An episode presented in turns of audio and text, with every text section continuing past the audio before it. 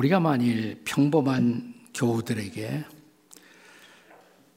교리가 중요합니까? 삶의 실천이 더 중요합니까? 이런 질문을 던진다면 틀림없이 더 많은 교인들은 삶의 실천이라고 대답하실 것입니다. 그러나 똑같은 질문을 바울 사도에게 던진다면 바울은 어떻게 대답할까요? 바울은 틀림없이 교리가 더 중요하다고 대답할 것입니다. 왜냐하면 교리가 삶을 만들기 때문입니다. 다시 말하면 우리가 무엇을 믿느냐가 어떻게 사느냐를 결정하기 때문입니다. 그래서 바울의 편지, 바울 서신을 읽어보면 그는 언제나 먼저 교리를 강조하고 다음에 교리에 입각한 실천을 강조합니다. Doctrine first. 교리를 먼저 강조하고 practice를 그 다음에 강조하고 있습니다. 그래서 바울은 자신의 믿음의 아들이요 승계자인 디모데에게 편지를 쓰면서 오늘 본문에서도 앞으로 그가 그의 목회를 통하여 경계해야 할 다른 교훈 혹은 거짓된 교훈을 지적하며 무엇보다 디모데가 바른 교리, 바른 교훈을 바르게 가르치는 지도자가 되라고 권면합니다. 진리의 파수꾼이 되라는 것입니다. 따라서 하십니다. 진리의 파수꾼이 됩시다. 옆에 사람에게 해보세요. 시작. 진리의 파수꾼이 됩시다.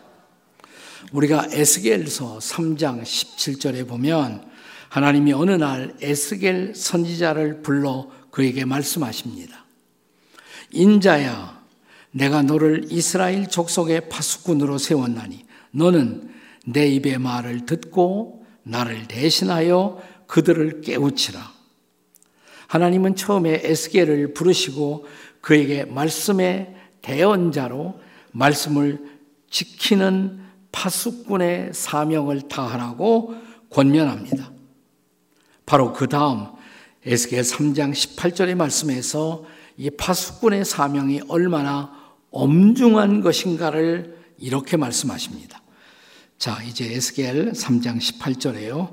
같이 읽습니다. 한번 시작. 가령 내가 악인에게 말하기를 너는 꼭 죽으리라 할 때에 네가 깨우치지 아니하거나 말로 악인에게 일러서 그의 악한 길을 떠나 생명을 구원하게 아니하면 그 악인은 그의 죄악 중에서 죽으려니와 내가 그의 핏값을 내 손에서 찾을 것이고 말씀의 파수꾼이 된다는 것은 이렇게 엄중한 책임을 동반하는 것입니다. 이것은 비단 에스겔 같은 선지자뿐만 아니라 말씀을 받은 모든 성도들에게도 똑같이 적용됩니다. 우리가 말씀을 받았다면 이제 말씀을 지키고 말씀을 전하는 자가 되어야 합니다. 진리의 파수꾼으로 살아야 한다는 것입니다. 바울 사도가 마케도니아라는 곳으로 가면서 그동안 자신이 주목하고 함께 동력자로 세웠던 디모데를 에베소 교회에 머물게 하는 것은 바로 에베소 교회에서 진리의 파수꾼으로 사명을 다하는 것을 보고 싶어 했기 때문입니다. 왜냐하면 당시 에베소에서는 바울이 에베소 교회를 떠나면서 염려했던 일들이 벌어지기 시작하고 있었습니다. 자, 사도행전 20장 29절 30절에 보시면 바울이 에베소 교회를 떠나면서 장차 있을 일에 대한 경계의 말씀을 주시고 있습니다. 같이 한번 읽어볼까요? 사도행전 20장 29절 30절입니다. 시작. 내가 떠난 후에 사나운 이리가 여러분에게 들어와서 그 양떼를 아끼지 아니하며 또한 여러분 중에서도 제자를 끌어 자기를 따르게 하려고 어그러진 말을 하는 사람들이 일어날 줄을 내가 아노라. 이것은 바울의 예언이죠. 그 예언은 적중했습니다. 정확하게 바울이 에베소 교회를 떠난 지 5년이 안 돼요. 이런 거짓된 교훈을 가르치는 오늘날로 말하면 이단을 가르치는 자들이 그 가운데서 일어나기 시작한 것입니다. 이제 바울이 디모데에게 부탁하는 말씀은 무엇일까요? 본문의 말씀의 핵심은 딱 두 가지입니다. 오늘 세 가지 아니에요. 딱 두 가지예요. 그러니까 다른 데보다 더 빨리 끝나겠죠? 딱 두 가지입니다. 첫째는 다른 교훈을 경계하라. 두 번째, 바른 교훈을 가르치라. 딱 두 가지예요. 첫째, 다른 교훈을 경계하라는 것입니다. 따라서 하십시다. 다른 교훈을 경계합시다. 옆에 사람에게 해보세요. 시작. 본문의 3절과 4절의 말씀을 보겠습니다. 같이 읽습니다. 내가 마케도니아로 갈 때 너를 권하여 에베소에 머물라 한 것은 어떤 사람을 명하여 다른 교훈을 가르치지 말며 신화와 끝없는 족보에 몰두하지 말게 하려 함이라. 이런 것은 믿음 안에 있는 하나님의 경륜을 이름보다 도리어 변론을 내는 것이라. 도대체 무슨 일이 일어나는 것입니까? 바울은 이런 다른 교훈을 가르치는 사람들의 정체를 본문의 7절에서 이렇게 정의합니다. 자, 7절에요. 7절 같이 읽습니다. 시작. 율법의 선생이 되려 하나 자기가 말하는 것이나 자기가 확증하는 것도 깨닫지 못하느니라. 일단 이들은 자신들을 율법을 가르치는 교사를 자처합니다. 그리고 율법을 가르칩니다. 그러나 결과적으로는 율법을 왜곡하는 다른 교훈을 가르치고 있었던 것입니다. 그리고 이미 4절에서 지적한 바와 같이 이들은 이웃들의 삶을 세우는 자가 아니라 변론과 다툼을 일으키는 자였던 것입니다. 그들의 가르침의 동기가 잘못되어 있었어요. 자, 바울 사도는 오늘 본문을 통해서 5절을 통해서 바른 교훈을 가르치는 사람들의 동기, 마음의 모티브가 무엇인가를 명확하게 말하고 있습니다. 자, 5절 한번 다 같이 읽어요. 5절 시작. 이 교훈의 목적은 청결한 마음과 선한 양심과 거짓이 없는 믿음에서 나오는 사랑이거늘. 한네 가지를 강조하죠. 자, 바른 교훈을 가르치는 사람들은 언제나 마음속에 한 네 가지 동기가 있어요. 첫째, 청결한 마음. 깨끗한 마음에서 나오는 권면이에요. 둘째, 선한 양심으로부터 비롯된 교훈이에요. 셋째, 거짓이 없는 신실한 믿음에서부터 나오는 교훈이에요. 마지막, 무엇보다 그것은 사랑으로 가르치는 교훈인 것입니다. 이런 동기가 형성된 사람이라면 다른 교훈을 가르치지 않아요. 바른 교훈을 가르칠 것입니다. 다시 네 가지 동기, 청결한 마음, 선한 양심, 거짓이 없는 믿음, 그리고 사랑. 여기에 근거한 가르침이 베풀어져야 한다는 것입니다. 자, 그렇다면 실제로 그들의 정체는 무엇일까요? 성경학자들은 대체로 이들을 당시 초대교회에 유행하고 있었던 두 가지 사조, 그릇된 사조, 잘못된 사조에 영향을 받고 있었던 사람들이라고 추정합니다. 이 두 가지 사조가 무엇일까요? 첫째는 영지주의입니다. 노스티즘, 영지주의. 다 같이 영지주의. 문자가 들어 영적 지식을 강조해요. 예수님보다도 우리들이 알고 있는 당신은 그런 영적 지식을 알고 있는가 이렇게 접근한단 말이죠. 그리고 영지주의의 또 하나의 보편적 가르침은 인간의 육체는 악한 것이고 인간의 영혼만 선한 것이라고 가르치는 일종의 이원론적 사상의 뿌리에 있었던 가르침이에요. 그러니까 인간을 둘로 나누고 육체는 나쁜 것이고 영혼이 선한 것이다. 그러니까 선한 영혼이 더 선해지려면 육체를 억압해야 한다. 이런 교훈을 가르치고 있어요. 일종의 금욕주의를 가르치고 있었습니다. 그 결과로 그들은 그 당시에 뭐냐면 결혼하면 안 된다. 결혼을 금하고 또 이런 음식은 먹지 말아야 한다. 먹지 말아야 할 음식의 규례를 율법적으로 강조하고 있었던 것입니다. 왜냐하면 어떤 음식들은 우리의 육체를 더럽힌다고 생각했기 때문입니다. 자, 그런데 바울은 이런 가르침들이 잘못되었다는 것을 디모데전서 4장 3절에서 명쾌하고 단호하게 경고합니다. 자, 자, 다 같이 읽습니다. 4장 3절 시작. 혼인을 금하고 어떤 음식물은 먹지 말라고 할 터이나 음식물은 하나님이 지으신 바니 믿는 자들과 진리를 아는 자들이 감사함으로 받을 것이니라. 결혼해야 돼요. 결혼. 결혼은 하나님의 뜻입니다. 생육하고 번성하라고 했단 말이죠. 그러니까 결혼하면 육체가 더럽혀진다. 결혼하지 말아야 안 된다. 이런 가르침을 가르치는 사람들이 있었던, 있었던 거예요. 또 어떤 음식은 몸을 더럽게 한다. 그래서 먹지 말아야 할 음식의 규례를 딱 정하고 있었어요. 지금도 어떤 종교는 먹지 말아야 할 음식의 규례를 정하는 종교들이 있어요. 그다 일종의 율법주의예요. 근데 바울은 이렇게 말합니다. 감사함으로 먹으면 버릴 음식이 없다. 네. 그러니까 여러분 안심하고 음식들 잘 드시기를 주님의 이름으로 축복합니다. 먹기 싫어요? 네. 자, 이게 영지주의예요. 영지주의. 또 하나, 그 당시에 잘못된 영향을 끼치는 또 하나의 사조, 유대적 우화주의라는 아, 당시에 이단이 성행했습니다. 주이시 알레고리칼리즘. 자, 유대교의 유산 가운데서 유대교를 우리가 그대로 이어받아야 할 것이 있어요. 이어받은 것. 구약 성경이죠. 또 구약의 율법입니다. 율법.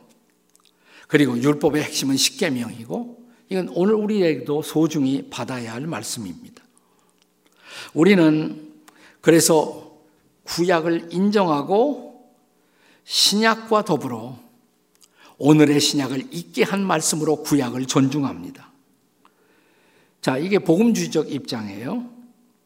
그런데 유태인들은 구약을 인정할 뿐만 아니라 구약 성경의 율법과 같은 권위에서 인정하는 여러 책들이 존재했습니다. 예컨대 학가다라는 책이 학가다. 랍비들의 가르침을 모아놓은 거예요.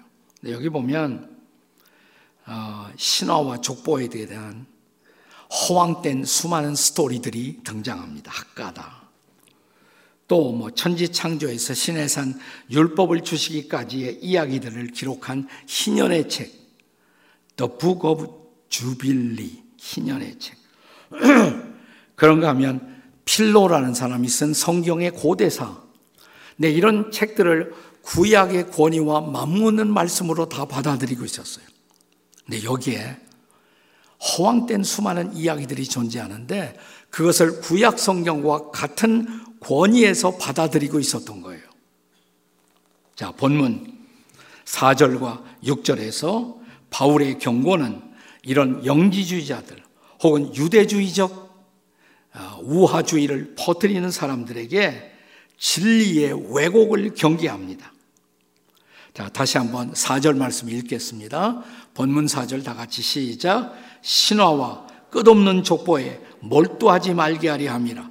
이런 것들은 믿음 안에 있는 하나님의 경륜을 이름보다 도리어 변론을 내는 것이라. 내가 어떤 족보에 속해 있든 그게 뭐가 그렇게 중요해요. 근데 이런 것들 가지고 세월을 보내고 있었단 말이죠. 또 6절 같이 보세요. 6절 시작. 사람들이 이에서 벗어나 헛된 말에 빠져. 이에서 벗어난다 뭐예요? 청결한 마음, 선한 양심, 거짓이 없는 믿음. 여기서 벗어났다 이 말이에요. 벗어나 헛된 말을 퍼뜨리고 있다. 이런 유대적 우화들을 보면 어떤 것은 굉장히 재밌어요. 저도 좀 읽어봤는데 탈무드도 그렇고 재미있는 게 많아요. 그건 재미있을 뿐이지 성경은 아니에요. 자, 아무리 그 이야기가 우리의 상상을 자극하고 재미있다고 할지라도 바울에 의하면 그것은 헛된 말에 불과한 것입니다. 여기 헛된 말이라는 원어, 그리스 원어에 보면 마타이 올로기아라는 단어가 쓰여집니다. 마타이 올로기아. 더 정확하게 번역한다면 쓸데없는 무익한 말, 쓸데없는 무익한 말. 혹은 논쟁만 불러일으키는 잡설, 잡설. 그것은 성경이 아니에요. 하나님의 말씀이 아닙니다. 궁극적으로 우리를 유익하지 못하게 만드는 사람들이 꾸며낸 이야기에 불과한 것입니다. 거기에 빠지지 말라는 것입니다. 말씀만 붙들라는 것입니다. 바울은 이 모든 말씀을 떠나는 가르침을 한마디로 말해서 그것은 다른 교훈 이라고 말하는 것입니다. 이런 다른 교훈을 경계하십시다. 우리 다 같이 옆에 사람에게 다른 교훈을 경계하십시다.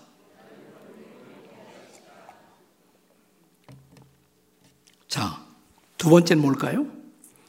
다른 교훈을 경계하라. 두 번째는 바른 교훈을 가르치라입니다. 다 같이 바른 교훈을 가르칩시다. 옆에 사람에게 시작. 바른 교훈을 가르칩시다. 자, 본문 10절에서 바울 사도는 지금까지 열거한 다른 교훈을 가르치는 자들을 가리켜 한마디로 뭐라고 말하냐면 바른 교훈을 뭐라고 했어요? 거스리는 자들이다 이렇게 말합니다.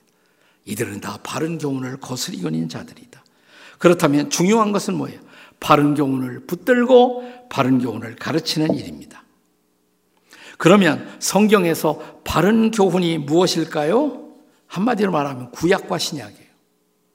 우리가 하나님의 말씀으로 인정하고 있는 것은 구약과 신약뿐입니다. 구약의 핵심이 뭘까요? 율법이에요. 신약의 핵심이 뭘까요? 복음입니다. 근데 이 두 가지는 다 중요합니다. 두 가지가 다 하나님의 말씀입니다. 그 구약과 신약을 하나님의 말씀으로 고백하고 균형 있게 이 말씀을 우리가 배우는 것은 매우 중요한 것입니다. 여러분이 경기대에서 제가 설교하는 거 잘 그 순서를 보시면 구약 한 번 하고 그 다음에 신약하고 신약하다가 구약하는 것을 눈치채셨습니까? 균형을 잡으려고 하는 게 균형. 구약과 신약의 균형 있게 우리가 말씀을 받아들이기 위해서입니다. 자, 따라서 신앙생활 제대로 하려면 구약과 신약의 관계를 잘 받아들여야 돼요. 구약, 옛날 언약, 핵심이 뭐라고 그랬어요? 율법. 또 신약, 새로운 언약의 핵심은 뭐예요? 복음이에요. 이 두 가지 관계를 잘 이해하는 것이 중요합니다. 자, 신약의 핵심적 가르침은 복음입니다. 복음. 복음이 뭘까요? 자, 바울이 복음을 가르칠 때 대표적인 바울의 서신 로마서나 갈라디아서에 보면 뭘 바울이 계속 강조합니까? 율법을 지키고자 하는 사람의 행위로 하나님 앞에 의롭다 하심을 받을 수 있다 없다? 없다. 율법을 지키는 인간의 행위를 통해서 구원을 받을 수는 없다는 것입니다. 오직 십자가에서 우리의 죄를 짊어지고 자신의 몸을 희생의 제물로 드려 거룩한 피를 흘리신 예수 그리스도 그분을 구주와 주님으로 믿을 때 우리는 죄 사함을 받고 의롭다함을 얻어 구원받는 것 이것이 복음의 핵심인 것을 믿으십니까, 여러분? 자, 그렇다면 그 다음 질문이 있어요. 율법은 필요가 없을까요? 아니, 율법 지켜서 의롭담을 얻을 수 없다면 율법은 필요가 없는 것일까요? 그렇게 믿는 사람들을 가리켜 신학에서는, 기독교 신학에서는 율법 폐기론자 혹은 무율법주의자라고 말합니다. 율법 폐기론 혹은 무율법주의자. 제가 유튜브에 나오는 강의를 이렇게 듣다가 어느 날 도올 선생님의 강의를 듣게 됐어요. 아시죠? 도올 선생님. 근데 그분이 강의하다가 갑자기 그냥 열을 내더니 이렇게 외치더라. 구약은 찢어버려야 합니다. 그러더라. 구약은 찢어버려야 합니다. 이 사람 율법 폐기론자예요. 그러니까 전통적, 역사적 기독교에 의하면, 정의에 의하면 그분은 그리스도인이 아닙니다. 너무 그분에게 감동받으시면 안 돼요. 네. 잘못된 가르침이죠. 자, 율법을 지켜 구원받을 수 없음에도 불구하고 율법은 여전히 우리에게 필요하다는 것, 이게 정통 기독교의 가르침이에요. 자, 그것을 바울은 오늘 본문에서도 역설하고 있습니다. 우선 8절 말씀을 보겠어요. 8절 같이 읽겠습니다. 시작. 그러나 율법은 사람이 그것을 적법하게만 쓰면 선한 것임을 우리가 아노라. 아멘. 율법은 좋은 것이에요. 선한 것이고. 자, 로마서 7장 12절에서는 이렇게 말합니다. 자, 같이 읽어요. 시작. 이로 보건대 율법은 거룩하고 계명도 거룩하고 의로우며 선하도다. 자, 율법은 선할 뿐만 아니라 거룩한 것이고 의로운 하나님의 법이라는 것입니다. 그러니까 율법에는 문제가 없어요. 문제가 있다면 율법을 지킬 능력이 없는 죄성을 가진 인간이 문제이지 율법 자체는 문제가 없어요. 자, 이어지는 로마서 7장 13절의 말씀을 보겠습니다. 로마서 7장 13절 다 같이 읽습니다. 시작. 그런즉 선한 것이 내게 사망이 되었느냐? 그럴 수 없느니라. 오직 죄가 죄로 드러나기 위하여 선한 그것으로 말미암아 나를 죽게 만들었으니 이는 계명으로 말미암아 죄로 심히 죄되게 하려 함이니라. 그러니까 율법 때문에 우리의 죄를 깨달았어요. 율법은 죄를 드러낸다는 것이에요. 그러니까 율법이 필요하죠. 자, 로마서 7장 7절 또 읽어보세요. 로마서 7장 7절 다 같이 시작. 율법이 탐내지 말라 하지 아니하였더라면 내가 탐심을 알지 못하였으리라. 자, 율법에 탐내지 말라 그랬으니까 내가 탐심을 하였을 때 어이쿠 내가 율법을 범했네. 그걸 깨닫잖아요. 그러니까 율법을 통해서 죄를 깨닫는다는 것이에요. 그렇습니다. 우리의 죄인됨을 일깨우기 위해서 율법은 반드시 필요하다는 것입니다. 이제 다시 본문으로 돌아와 본문의 9절과 10절의 말씀을 보시겠습니다. 같이 읽습니다. 시작. 알 것은 이것이니 율법은 옳은 사람을 위하여 세운 것이 아니요 오직 불법한 자와 복종하지 아니한 자와 경건하지 아니한 자와 죄인과 거룩하지 아니한 자와 망령된 자와 아버지를 죽이는 자와 어머니를 죽이는 자와 살인하는 자며 음행하는 자와 남색하는 자와 인신매매를 하는 자와 거짓말하는 자와 거짓 맹세하는 자와 기타 바른 교훈을 거스리는 자를 위함이니 아멘. 여러분 여기에 등장하는 리스트 이 목록에 등장하는 모든 죄목들은 사실은 십계명의 순서와 일치한다는 것 눈치채셨습니까? 잘 보세요. 자, 여기 제일 먼저 뭐가 나와요? 불법한 자. 가장 최고의 불법이 뭐냐? 하나님을 인정하지 않는 거예요. 하나님을 버리는 것이 일계명. 그 다음에 우상을 만드는 것. 가장 불경건한 행위예요. 이계명. 그 다음에 하나님의 이름을 망령되이 일컫는 것. 이게 가장 거룩함을 포기하는 것입니다. 그리고 망령됨. 이것은 안식일을 짓밟는 것입니다. 4계명. 그 다음에 뭐예요? 아버지, 어머니 죽이는 것 5계명이죠. 살인하는 것 살인하지 말라 6계명이죠. 음행, 남색하는 자 음란하지 말라 간음하지 말라 7계명이죠. 인신매매하지 말아라 도둑질하지 말라는 8계명이에요, 이것이. 거짓말하지 말아라 9계명이죠. 기타 바른 교훈을 거스리는 자 10계명, 10계명의 순서를 그대로 말하는 것이에요. 지금. 그러니까 이런 게 왜 필요해요? 죄를 범하는 사람들 때문에 이 계명이 필요한 것이에요.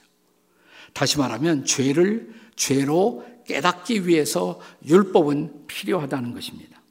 하지만 사랑하는 여러분, 율법의 필요는 거기에서만 멈추지도 않습니다.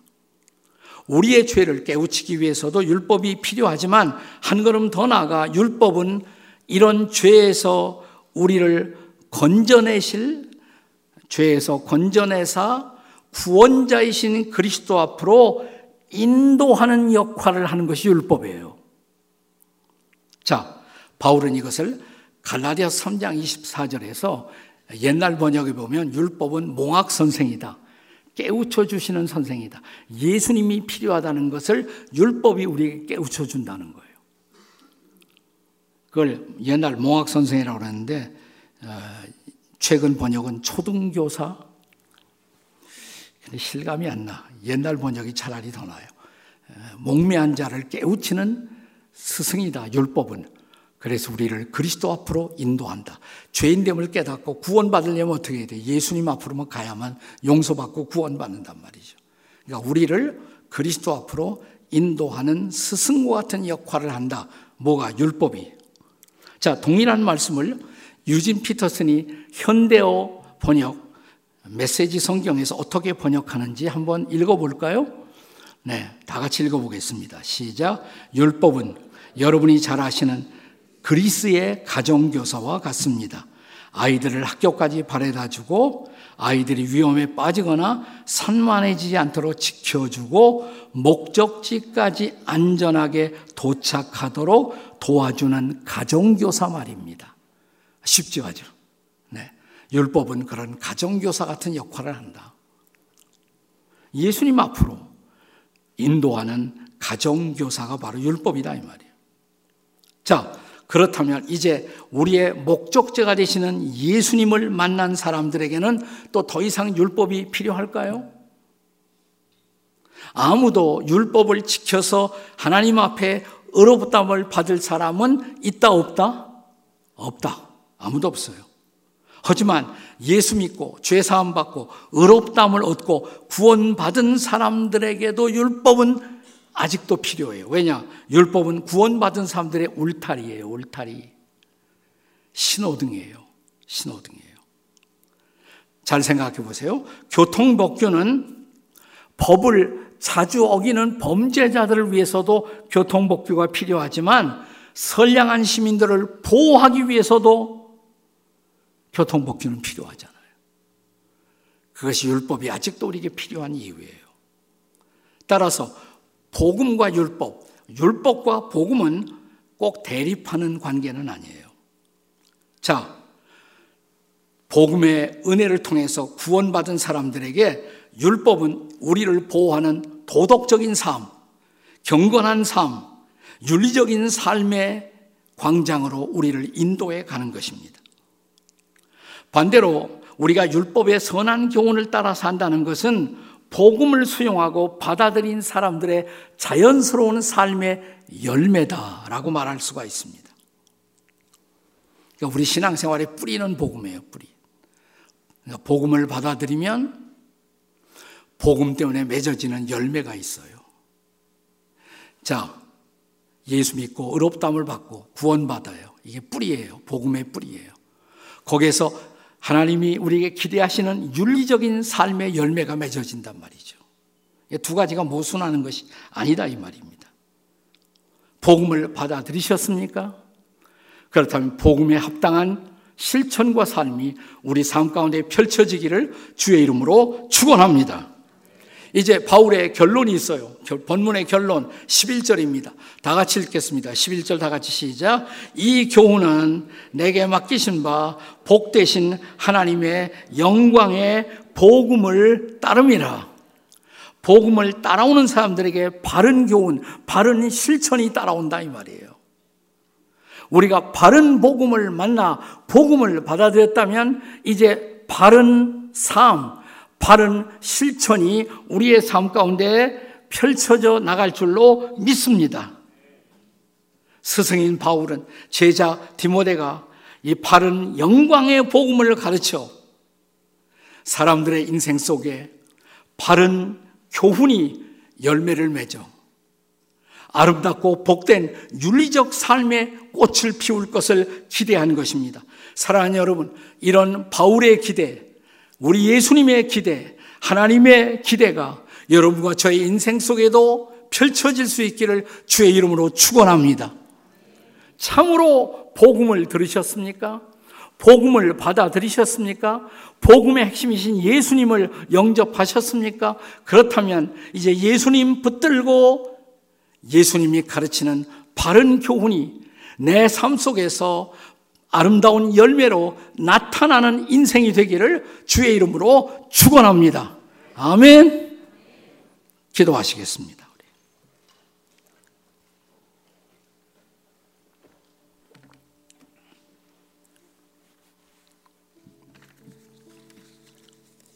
아버지 하나님, 우리가 하나님이 기대하시는 그 삶을 살아갈 수 있도록 우리에게 선물로 구약을 주시고 신약을 주신 하나님을 찬양합니다.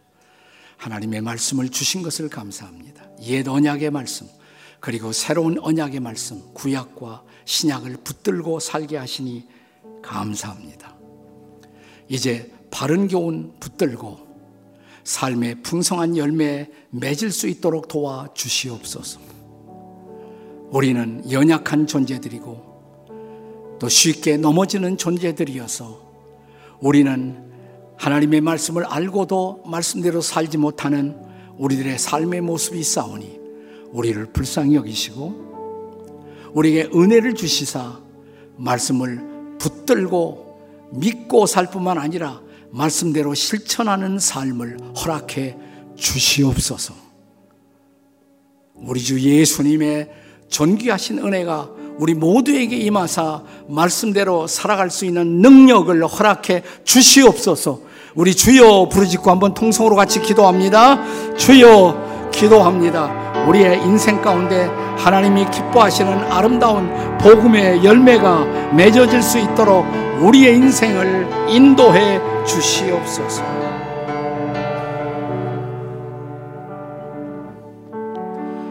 사랑하는 주님, 우리에게 주 예수님을 우리의 구주와 주님으로 어, 보내주심을 감사합니다. 예수님 만나고 이제 예수님을 지도자로 앞세우고 또 예수님을 우리의 인생의 사령관으로 앞세우고 예수님의 인도 따라 살아가는 주의 군사가 되게 하시니 감사합니다. 예수님이 흔드는 복음의 깃발, 진리의 깃발을 바라보고 진리의 파수꾼으로 살아가게 도와 주시옵소서. 예수님의 이름으로 기도합니다. 아멘.